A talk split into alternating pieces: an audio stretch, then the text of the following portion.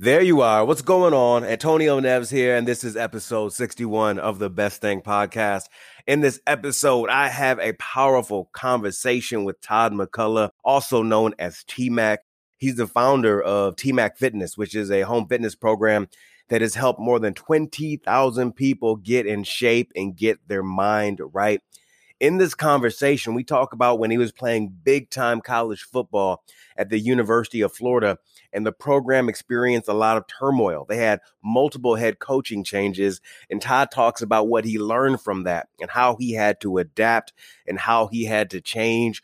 So many amazing gems and lessons in this episode that you're going to be able to apply in your own life. And listen, I want to give you a heads up. There is some adult language in this episode. So I want you to be aware of that. If some young kids are around that, there's some adult language going on in here. Uh, I didn't want to beep it out because guess what? Sometimes people swear in real life. So want to give you that heads up in advance. Uh, cool news. You probably know this already, but Stop Living on Autopilot. My book is available right now. It is doing fantastic. The reviews, the ratings on all the different book platforms have been so positive. I love hearing from people who have read the book when you share pictures of the pages on social media. Keep it coming. If you do not have your copy yet, if you want to gift a copy to someone, just head on over to the show notes where you can purchase the book right there. Again, Stop Living on Autopilot is available now. And hey, hey, I got some good news. This episode right here that you are listening to is brought to you by my good friends at Caldera Lab.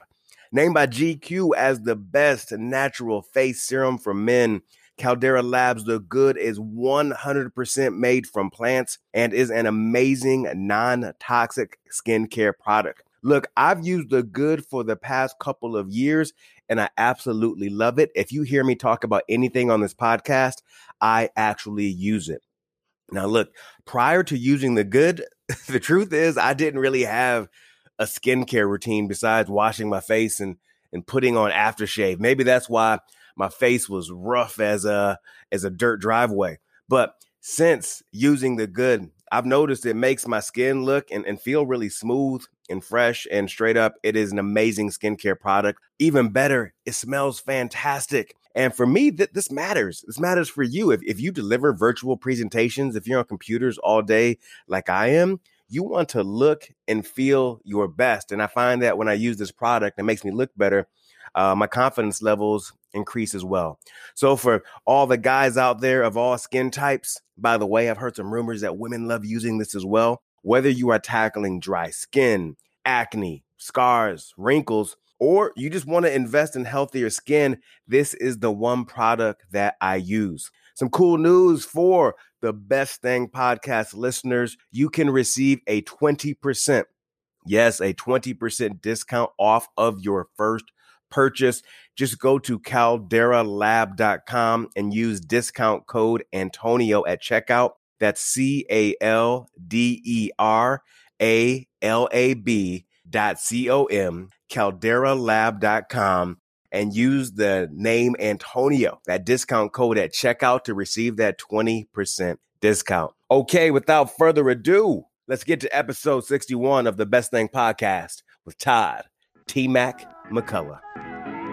Welcome to the Best Thing Podcast, where we talk to thought leaders, creatives, authors, and entrepreneurs about how sometimes the best thing to happen to you is the most unexpected.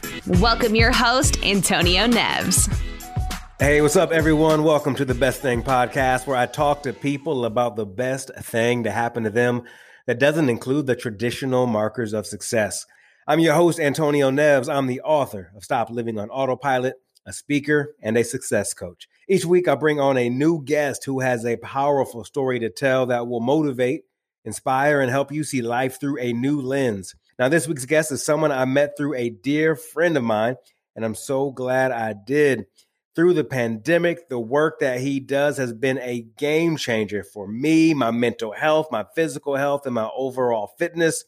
Todd McCullough, also known as TMAC, is the founder of TMAC Fitness, a home fitness program that has helped more than 20,000 people get in shape and get their mind right.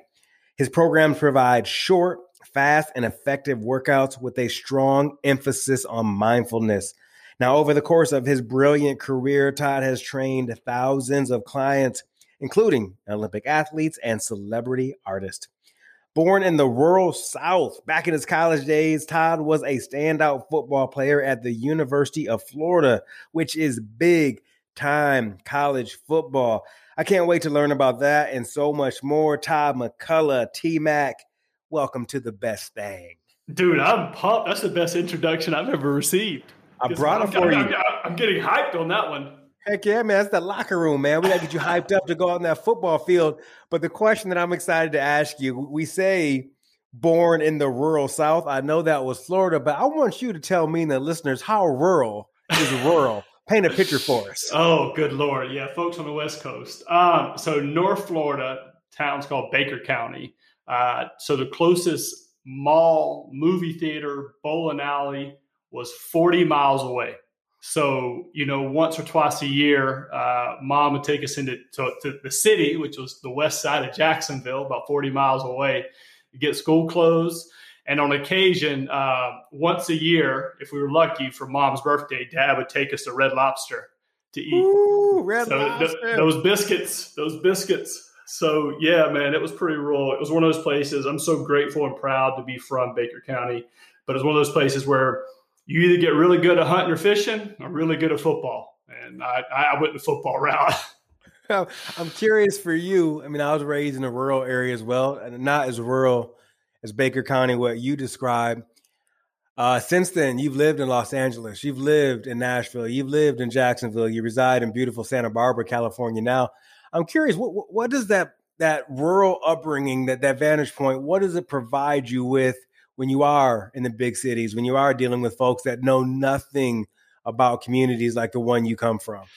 Man, I think it's that there's a few things, right? There's that grit of hard work um, that look, you got to work your ass off to survive. You can't rely on anybody but yourself and your family. And it's a real tight knit family and culture. One of the things I was probably most proud of that I was able to build in LA to we met our mutual friend Drew is that you that community is really important. Hard work is really important. Your word, if a man doesn't have his word, he don't have shit. Um, and so I always say that back home that I'll take a man's handshake over a thousand page fine, you know, fine print contract in LA any day, just because a man's word back home is his family, right? So if it's the McCullough family and my brother said that he was going to go cut your line tomorrow at noon and he didn't show up, that's a reflection on us as a family. So we make sure that shit happens. And so that's one of the things that I think that is a part of who I am, is a part of who I raised. Uh, you know, one of the things I try to maintain as I've you know been able to experience uh, some amazing and beautiful cultures and people from different walks of life who do things differently. Um, but I think that that family based, the you know the humility and just the hard work um, and the faith, the faith part for sure. Uh, I want to talk about the hard work here in a second. I didn't plan on asking you this question, but it stood out when you talked about, you know, you're only as good kind of as your word, but also how everything is a reflection on your family. Mm-hmm. Growing up, my dad made it clear all the time that you are a Neves. Like, oh, be proud of that. How, yeah. how, you show up is real deal. And every single night when we put our kids yeah. to bed, we say a prayer and we, we end that with, I am a Neves, right? We, we, we let you, we love God, all that, but we, we let you know you're a Neves. You, you do that now with the kids? Every single night, we say you are oh, strong. We say we say you are strong. You are healthy. You are loved. You are conquerors. You are children of God. You are a Neves. God, that's and then we, amazing. Yeah, we go on to say another prayer. So my dad always instilled this, like your last name, be proud of it. So could you talk to me mm. a little bit about the reflection of the last name and the reflection, the importance of family and how you show up. Because even though now you're not there in Florida, uh, something tells me your family is with you always. Always, uh, you know, I, I, ran into my uh, my aunt, and you know, if you grew up in again in the rural in rural South, your aunt's like your mama, your, your uncles are like your daddies, and your cousins are like your brothers and sisters. Uh, you know, there's always someone living with you, someone going through losing a job or a hard time or in a divorce. So, like my grandmas were living with us, my uncles were living with us, my aunts were. I mean, so they all help raise, and it's a village that helps raise the family. And uh, you know, you'd have a little league baseball game, and we'd have a whole damn set of bleachers at the McCulloughs, like the whole thing. And so, I ran it just back home this past Christmas, and my aunt's been living, you know, out in Georgia the last couple years, and I haven't seen her. And man, we caught up during Christmas. It was such a good time. She, uh, you know, she lives in a motor home now, and she lives out in one of those uh, kind of community parks in her motor home. And I hadn't seen Aunt Tammy in years. I can tell you right now, brother, I can call her at midnight. Aunt Tammy, I need you. Aunt Tammy will hop in her motor home, drive out all the way out to Santa Barbara, 3,000 miles away. That's what family is all about. You had me laughing here. I was trying not to laugh too loud when you said there's always someone living with us. I, I know that feeling all too well. Uh, having family have your back, I mean, that's just so special. It's so unique. I can still think back when I was a kid. Something happened at school. I got in a fight or something was taken from me when I was a young kid. When we got home that day, I was afraid to tell my dad. But when we told him, guess who got in trouble? Not me my older brother got in trouble for not taking care of his little brother. Yeah, that's a little counterintuitive these days. You know, I got there. We could go more to this. You know, my my dad, um, my dad grew up rough. You know, my dad gave me a much better life than he had, uh, but he was still, you know, he had me at 21, so he was kind of a knucklehead too. And he also did uh, undercover work with the DEA and the U.S. Marshals for police. So he did. You ever seen that movie Training Day? Oh yeah, with Denzel. That's essentially what Pops did undercover, buying and selling dope on the streets. And so, you know, you were talking about one of those five. I can remember being in, in elementary school and I was like, you know, this the skinny small white kid who lived in the black neighborhood. And there was a big guy that was picking on kids in the neighborhood and at school. And I can remember Pops, you know, little maybe frowned upon today, but Pops coming on was like, if I ever hear about this kid picking on anyone else in the neighborhood and you don't beat his ass, I'm gonna beat your ass tomorrow. And he's like, he may beat your ass, but you know you can't beat my ass. And so I went to school the next day. Recess broke out. I punched the kid in the nose, get sent home. The principal calls. Pops comes and picks me up and it's like, yeah, good job. High five. He's done for the day. Wow. but, but that was kind of like how it was growing up. Was like, you know, you can, you can, you know, say raising the kid may be a little different. And there's some definitely some mistakes that might have been made, but going back to what we talked about, it was like, you don't rely on anyone else. You take care of your business. You're talking about some real life stuff right there. And listen, this podcast, this episode's about you, but as you're talking, man, it's bringing up so much stuff from my experiences growing up. As you were telling that story, I forgot how old I was, but something was happening when I was back home. And I have this uncle. I'm, I'm, a, you know, I'm six foot on a fantastic day, uh, and my uncle. Something was happening, and there's a big fa- a family member that was really, really big. I mean, and I remember he was doing something causing a lot of havoc. And I remember saying to my uncle, who's much smaller smaller than me, and I was like, man, if he wasn't so big, I would do something. And my uncle looked at me like I committed a crime and said, I don't give a damn how yep. big he is. Yep. Not about winning. It's not about losing. It's about you got to stand up in those moments. We could go so many. So many, but but that's part of your character, right? Like you look at every, and everything that you've done right now and the obstacles that you've overcome in your life. And, you know, I'd love to hear more about your story as well. But there's something about teaching a kid early in life that sometimes they have to stand up for themselves. And like like your uncle, my dad, he didn't give a shit if I got my ass kicked. Didn't really care. It was just, are you are you can you get rid of being afraid and can you stand up for what's right? If this guy is picking on kids smaller in the school, it is your job. You're talking about being a Neves. It was our job as McCulloughs to take care of those who couldn't take care of themselves, right? So I saw my dad became a police officer, my brother's a police officer. So it's embedded in us to make sure we protect those who need help. Something happens when you stand up in those moments. And again, it's, it's not about winning or losing. It's about something no. happens when you choose to stand up and it creates some type of momentum, like in a weird way. It's like compound interest. The more you mm-hmm. stand up like that, amazing things can happen. We're gonna we're gonna make a really really harsh pivot because we could go, go down that it. direction. I love it, but I want to make a harsh pivot before we go down the road of talking about one of the best things to happen to you. But we mentioned about your background, having TMAC Fitness, helping over 20,000 people. The work that you do is amazing. I'm a testament of it. It's work that I do at home. It's been amazing over the course of this pandemic where I'm not going to a gym anymore. But one of the biggest eye opening experiences I've had working with you is how, first and foremost, rarely are your workouts more than 30 minutes yeah. uh, on your platform, which I think is amazing. And what I love about those, no, there are there are some that go longer than that based on kind of what the goal is of the workout. But what's amazing is is Todd in those 30 minutes, man, I accomplish more than I used to accomplish in an hour or 90 minutes at Equinox or at the gyms I went to over the years. Can you talk a little bit for folks at home about how sometimes how we can a waste our time yeah. at gyms and how we can be efficient and get amazing workouts at home. It's hard to describe unless you do it, but thank you. And, and you experience it, right? And I think it helps bring out that inner athlete in you. But ultimately, what I've seen after over a decade of training people one on one, training people online, is that you can fucking hide. Hope I don't know if I can cuss on this podcast. You can hide. Too, too late. Too late. Right, so we're doing late. it. All right. You can hide in the gym. You can go and clock in and say, I did a workout. And there's nothing wrong with going to the gym. I love going to the gym. Um, there's great trainers, great classes, but you can hide. In our system, there is no place to hide. It's pulling out any weaknesses that you have, it will pull out of you. This program was designed by what I knew and learned as an athlete at the University of Florida, performing at a high level with yoga. So if you're a big muscle guy that likes to lift weights and you haven't done the yoga part, that part will kick your ass, right? If you're a yogi and you like all the yoga stuff, the HIT training will kick your ass. These workouts will challenge you no matter what level you at. Now, once we start reaching a broader base and a bigger audience, we created beginner workouts that are amazing for people just looking to get started or maybe haven't exercised in 10 years. We have two amazing trainers, former college athletes that you would appreciate that teach the beginner classes as well. Uh, but the advanced workouts are the advanced workouts. They are like, it's kind of, you know, what's funny?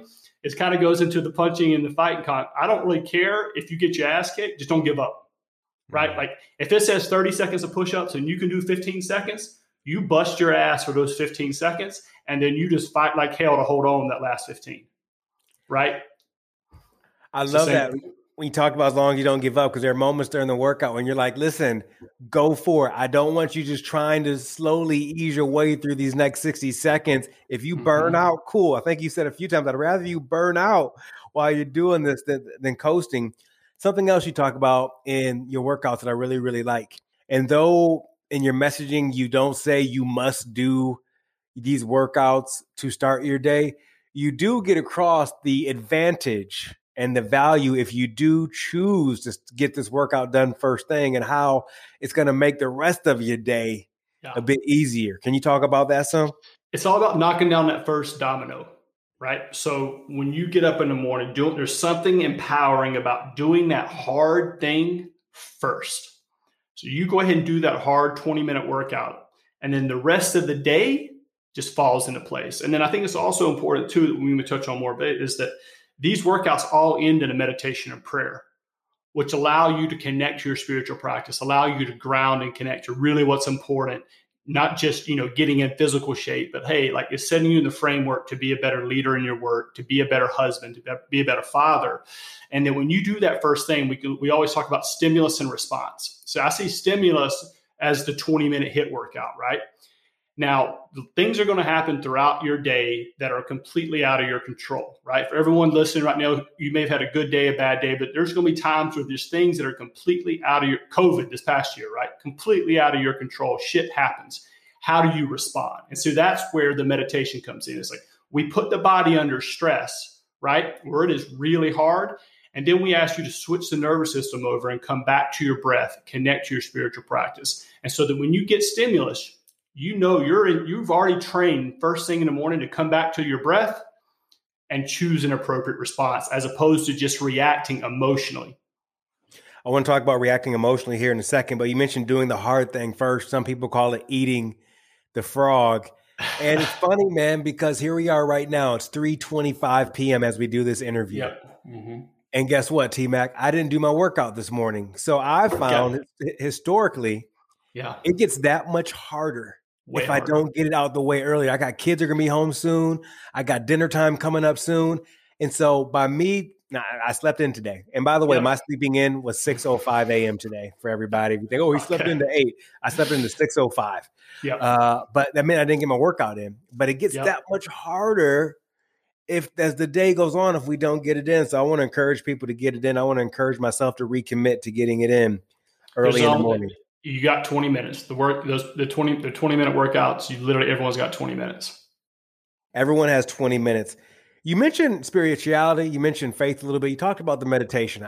Here's what I found really fascinating about you in the world that you exist in. I mean, listen, if you go look at Todd on social media, big following on all the social media platforms, etc. And one thing I've tend to I've tend to find with people on those platforms is you don't hear them talking about prayer so much. You don't hear them talking about Jesus so much. You don't hear them mm-hmm. talking about God, etc.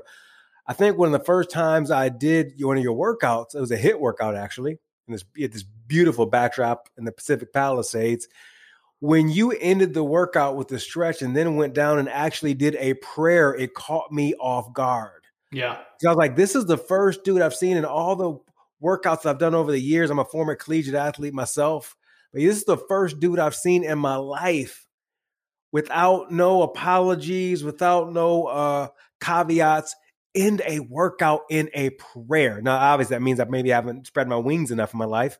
And could you just talk about unabashedly – uh, being willing to put your faith out there and uh, why it's important and how, why you end your workouts like that.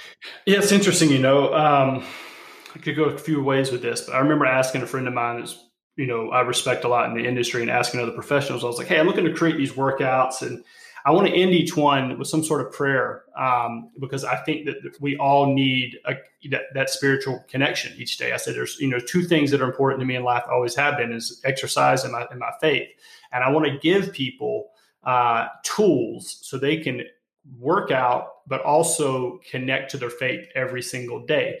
Uh, and we always know that working out is good for us. We know that meditation is good for us, but they're always been separate, right? And so, like, if I'm asking you, you know, Antonio, business entrepreneur, all these other responsibilities at home, to give me a, you know, the traditional hour long workout, then to create 20 more minutes for a meditation, it's just shit's never going to happen. You're going to have to pick one of the two. So what I found was I wanted to com- use movement as a tool to go into the spiritual.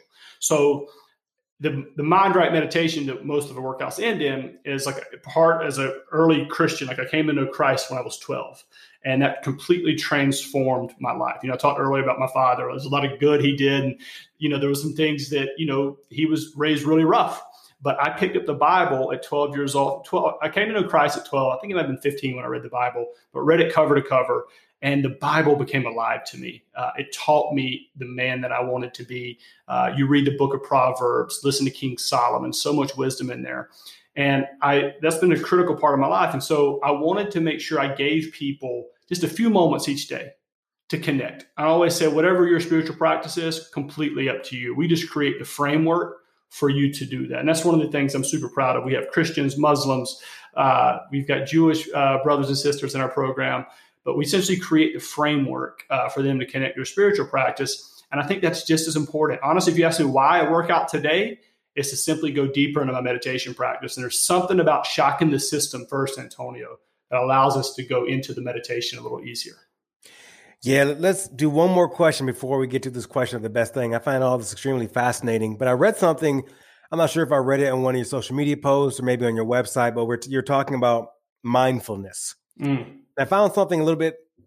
The word irony is the wrong word, but I was like, hmm, yeah. I want to get perspective on this because you talk about how mindfulness helps you turn off your aggression. Yeah. My brain, as an executive coach that works with a lot yep. of top performers, they're like, if I turn off my aggression, then who am I? Like, I don't mm-hmm. want to lose that spark. I don't want to lose that edge. So I know a lot of people are afraid to get into mindfulness mm-hmm. because they think they're going to lose some type of edge. And I can even think about you as this, you know, high performing athlete, former football player whose aggression you use to your advantage to knock fools off the block, you know? Yeah. So can you talk a little bit about the benefits of how it helps you turn off your aggression. And for that person's like that's afraid that that's going to take their superpower away from them. Uh, what do you say to them? Yeah. So let, let me clarify a little bit and me give you a story, right? So going back to how I was raised in the rural South, where we got that stimulus, you handled it with physical violence right there, right? So, and again, that works really well on a football field. And people always, you know, you, we if we can all probably remember the horrible video with Ray Rice where he punched his wife or girlfriend, right, in the elevator. A lot of people remember that. I have no idea about Ray. Could be a good dude, could be a bad dude, but I'm willing to bet because I've been around enough football players that when we get aggression, it is naturally in us, largely based on our genetics and based on our upbringing, to react physically, forcefully, and fast. Right. So my freshman year, I'm at University of Florida. We're number one team in the country, and I'm still fresh off the farm from my small rural town. A guy in high school had said something about my girlfriend in high school. This is a whole year later. I'm a freshman in college now. Well, his name popped up.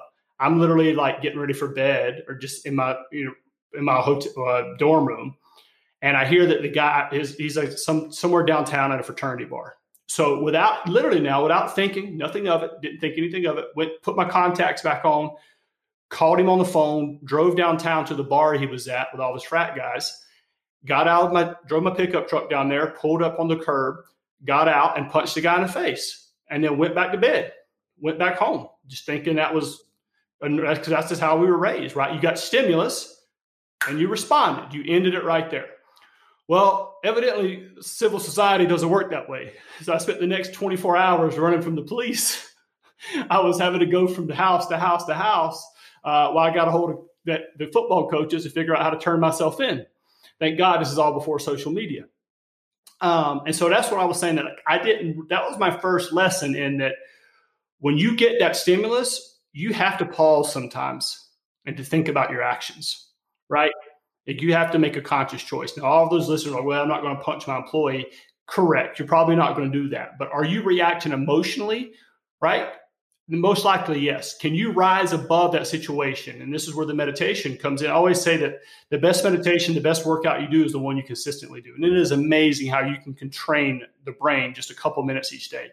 You and I are in a heated debate right now over work. Can I rise above that situation, see two people that care passionately about a subject, and then instead of reacting emotionally, come back into the body and make a choice that's best aligned with my true self and what I want to accomplish in that situation? That's what I mean by being mindful. Is in a stressful situation, can you rise above that and be super present and make a conscious choice? Something else that's been a consistent thread of our conversation so far, though neither of us have said these words I'm about to say. I'm also hearing you Todd talk about having standards and having yeah. values. Mm. Is that fair to say? Is that fair to say? I'd say I consistently fall short, but I try.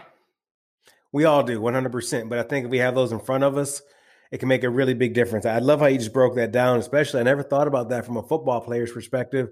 And of course, that, that's no excuse for anyone committing domestic violence or any type, absolutely, absolutely, or anyone or any type of crime. But I never thought about it from that vantage point where they folks have been trained in certain professions to immediately respond in a in a way of aggression, and how even our upbringings. And I grew up in an aggressive household yep. where domestic violence and certain things existed where my response was immediately to get aggressive and or bounce, right? Which is a, that's a whole other conversation. But yep. you have me really my brain spinning on a lot of different levels right now. And I think this is well, really awesome. It, and it doesn't have to be aggressive, right? Like it could be uh, it could verbally, be leaving. It could be leaving. It could be verbally attacking, right? Like someone's giving you criticism at, at work, and you need to. It, you, maybe you didn't show up and bring your best work that day, and you need some reinforcement right there, some correction. But instead of learning and growing, you just ball it all in and make it personal right? 100%. Maybe, right? It could be just be as simple as that.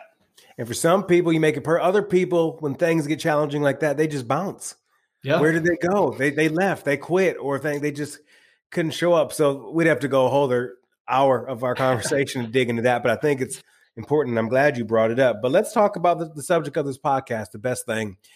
You know, Todd, when people talk about the best thing, most times people talk about graduating from university getting a job, having starting a company, having kids, buying a home, all those traditional things, which are awesome. But I've also found that sometimes the best thing to happen to people, very rarely, if ever, will appear on a resume, a bio, right? So, what, what would you say in your life? I know you have a variety of options. Yeah. That you could share. What's, what's one of those things that have been the best things that happened to you that has had an impact on who you are today as a man? I would say my, you know, as an, I got trained to be an entrepreneur when I didn't even know what that was. When I was in college playing football, I had no, never in a million years, I think I'd be an entrepreneur. I don't even know what the hell that meant. I was playing football and that was my life. I did, I left, I left home at 15 years old to go to a private high school to go play football uh, with just the opportunity of hopefully and, and, dream one day of playing college football and got that opportunity to go to the University of Florida. We were number one team in the country coming out of high school in my part of my freshman year. Got upset, ended up number three in the country. Uh, but during that time, you have, and I think all of us can relate to this. We had this vision, right? This idea. We have made it. This is what Florida always won SEC championships, always competing for a national championship. This is what the next four or five years was going to be. Nothing but championships. That's why I went to the University of Florida. Well, Steve Spurrier, for those who grew up in the South, was a legend. He was everything back home. He was Mr. University of Florida. Well, after my freshman year, all of a sudden Coach Spurrier says, Peace, I'm going to the Washington Redskins.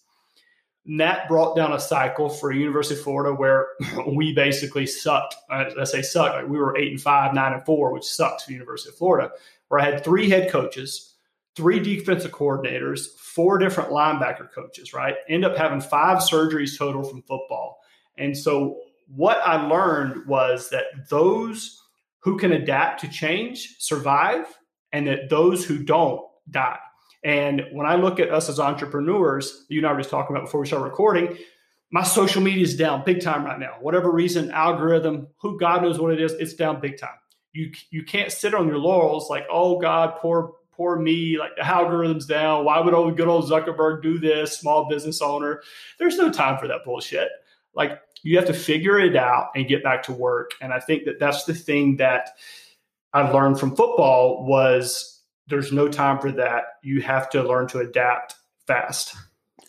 And so for people to understand just just the stakes of college football and what it's like, and you said adapt to change. So when you went through new head coaches, multiple head mm-hmm. coaches, when you went through, I know one of them was Urban Meyer, who's uh, yeah. you know name has been in the press a lot for the past few years, and now with a position in the back in the NFL when you went through multiple defensive coordinators, you were a defensive player. Can you just talk about just what dynamics are like for a kid in college? Because in my experience, specifically when it comes to a sport like football, it's really about who recruited you. And yeah. if that person who recruited you, right. who wanted Todd on that team, yep. your advocate, if you will, yep. is no longer there. Then other people are coming and bringing their people. You got to fight. So, what was it like for you trying to Done. find your voice, find your space? Yeah, you nailed it well, a, a, couple things is quickly you'll learn that different coaches want things done a little differently, and you have to adapt. Like if all of you out there, you work for a boss, you have to learn to use your gifts, but adapt to what that boss or that coach needs. And every usually you get into a system, right? Like you said, coach recruits you, he develops you, you come along, that type of thing. But every year, I pretty much had a new linebacker coach, and year this is the University of Florida, man. You're recruiting every year some four or five star badass kid from you know middle of nowhere georgia florida alabama right where all of a sudden it's easy for the coach to come in and say well i've got my guy now. Now we're going to be better right?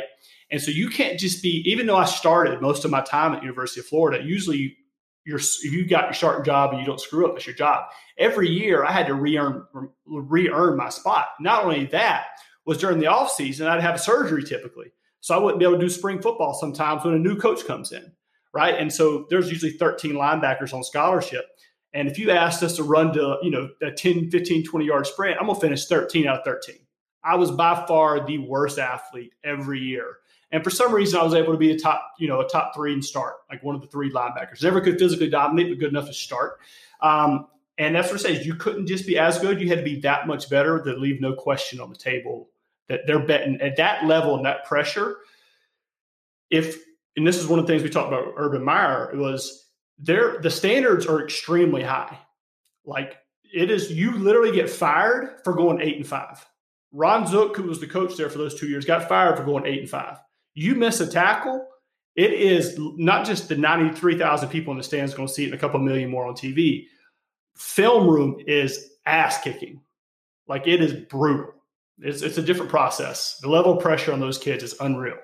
Yeah, when and when Todd talks about film room, that's after the the game when they get into the room and the different respective uh, departments, if you will, and they watch the actual game film to watch what went good, what went, what didn't go good, and they're letting you know when things did not go good. You talked briefly, man, about having to basically re-earn your spot every year. Obviously, it goes without saying you're a competitor. You're going to fight. You're going to bring it every single day, but what type of how would you define if you look back now man maybe we can look at college athletes overall right now specifically with a high a high profile sport like football what were your stress levels like? And i wonder and i know we can't go back and change things but i wonder even what what role mindfulness would have played at all in your life back then.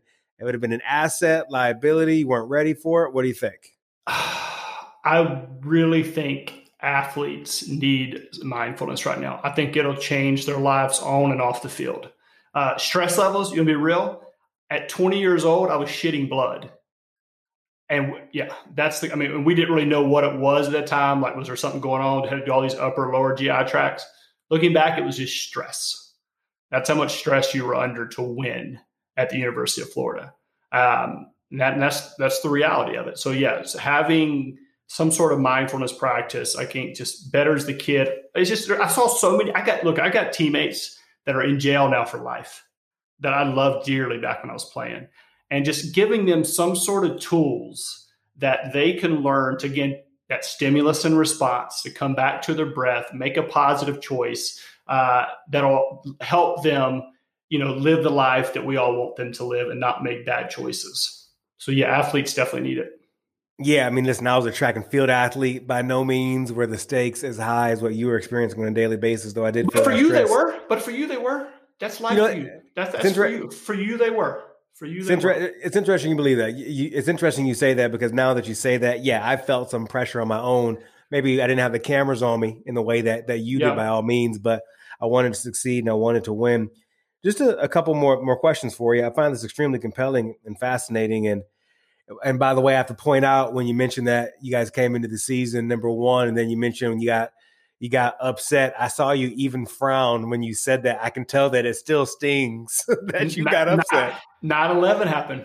Fucking bin Laden. We had to reschedule Tennessee after Florida State. So yeah. Yeah. And I can see it still hits you that, that, that, that loss, um, which is okay. I, I mean, my class was the first class in like 18 years or 20 years that didn't win an SEC championship. It still sits with me. Yeah, that's that competitive spirit. This is going to be my last question for you, and, and it's an mm-hmm. interesting mm-hmm. one based on where you are today and the work that yeah. you're doing. Uh, as I've gotten older, obviously my body has changed quite a bit, mm-hmm. and I've had to adjust. It's amazing when your brain, when you still think you're a a 21 year old long jumper and triple jumper that can dunk and do all these different things, and then you see a video of yourself running, and you're like, I look like I'm walking. uh, uh, but you mentioned having to go through surgeries, multiple surgeries uh, while you were a collegiate athlete. Mm-hmm. And I've even seen you mention in, in, recent in some social media posts, maybe some, some knee challenges you've had and all that. Yep. Uh, talk to me about just working in this field and what injuries have taught you because all of us listen as we get older all you got to do some all someone has to do sometimes yeah. is ask me for directions and i lift my hand up to point and i'll pull it i'll pull yep. a tricep but what injuries and overcoming them have taught you? Well, I will say that it's taught me a lot about actually physical training. So there's a lot that goes into our program. We could have a whole hour conversation on why these exercises, why your workout calendar has you do certain movements on certain days to help prevent injuries, why we incorporate yoga. There's a, that's a whole other side. But for everyone out there, the biggest value that I could add to you right now is that when injuries happen, you need to shift your mindset to not what you can do, but what you can do. And that's a big shift, right? Because again, when bad things happen, we kind of get sad, we get depressed, and it just that trickle effect just continues to snowball and snowball. Right then, when that shit happens, like this is my process, it may not be best for you, but if I had a bad injury or I had a surgery, I would acknowledge that moment. I'd have a cold beer that night and then get back to work the next day right? And so, like for me, one of the things that I found that even when my injuries flare up, where I can't even do a push up, I can't do a cha, I can't do chaturanga, I can't even hardly do yoga if my injuries flare up that bad. I'll take my ass to the cold ocean at the beach at sunrise. It's about 55 degrees during the winter. I'll hop in the ocean and just breathe and just focus on my breath. It's good because I'm not going to let anything keep me from starting my day in a positive mindset. That is the one thing that I can control. I can't control a lot of things in life I've learned, but I can control and take ownership of my mindset. Well, that's powerful. I'm not going to let anything stop me from starting my day with a positive mindset. What a great reminder that I have to remind myself and remind people that we have a say in this. You have a say in this. And some of Todd's videos, by the way, uh, of all the many ones that he has online uh, with his program, uh, some have his have a beautiful surfboard on his wall that I that I like to look at. Listen, man, this conversation can go on and on. I've loved it. I learned a lot about you and a lot of things we actually have in common that I, I didn't think we had in common. Uh, for those folks that want to learn more about you and learn more, more about TMAC, fitness and what you do. Uh, of course, I'll put a link in the show notes, but where should we send them? Yeah, just go to tmacfitness.com. You can get some free home workouts there. And then we have the Mind Right daily meditation that I do every day. That if you got your own workout program, awesome. Just do this meditation. I would encourage you right afterwards. It's completely free. You can find all that on uh, the website, or I'm on Instagram some. You can go to at tmacfitness as well. Beautiful. Well, Todd McCullough, TMAC, I appreciate you, man, for coming on the Best Thing podcast. This has been this has been a lot of fun, man. This has been a lot of fun. We got to get you up to Santa Barbara, bro. Get that surfboard out. Let's do it. I've never. I'm, I'm an I'm an amateur surfer, surfer, so we got some work to do. Bro, I I'm awful. I just sit on the board and listen and to be in God's presence. That's about all I do. I, I, I, I don't I don't catch a wave. All right, I can do that. Thanks again, man. all right, brother. Take care, man. Hey, hey, this is Antonio popping right in. And was I right? Wasn't that episode with Todd TMAC McCullough absolutely amazing? I'm just fired up over here. Look, I want to remind you that this episode was brought to you by Caldera Lab, named by GQ as the best natural face serum for men. Caldera Labs The Good is made 100% from plants and is an amazing non toxic skincare product. I've used this product for years and I absolutely love it. So, whether you are tackling dry skin, wrinkles, acne scars, or you just want to make sure you look your absolute best, this is the one product that I would recommend for skincare. Great news. As a special offer to the Best Thing podcast listeners, you can receive a 20% discount. Yes, a 20% discount off of your first purchase of the good. All you have to do is go to calderalab.com and use the discount code Antonio at checkout. That's C A L D E R A L A B dot com and use the discount code Antonio. All this information is in the show notes, so go check it out. Thanks for listening to the Best Thing podcast with Antonio Neves. Join us next week for more stories that'll help you see the world through a new lens. For more resources, go to theantonioneves.com. If you enjoyed this podcast, we ask that you share with a friend and be sure to subscribe so you never miss an episode.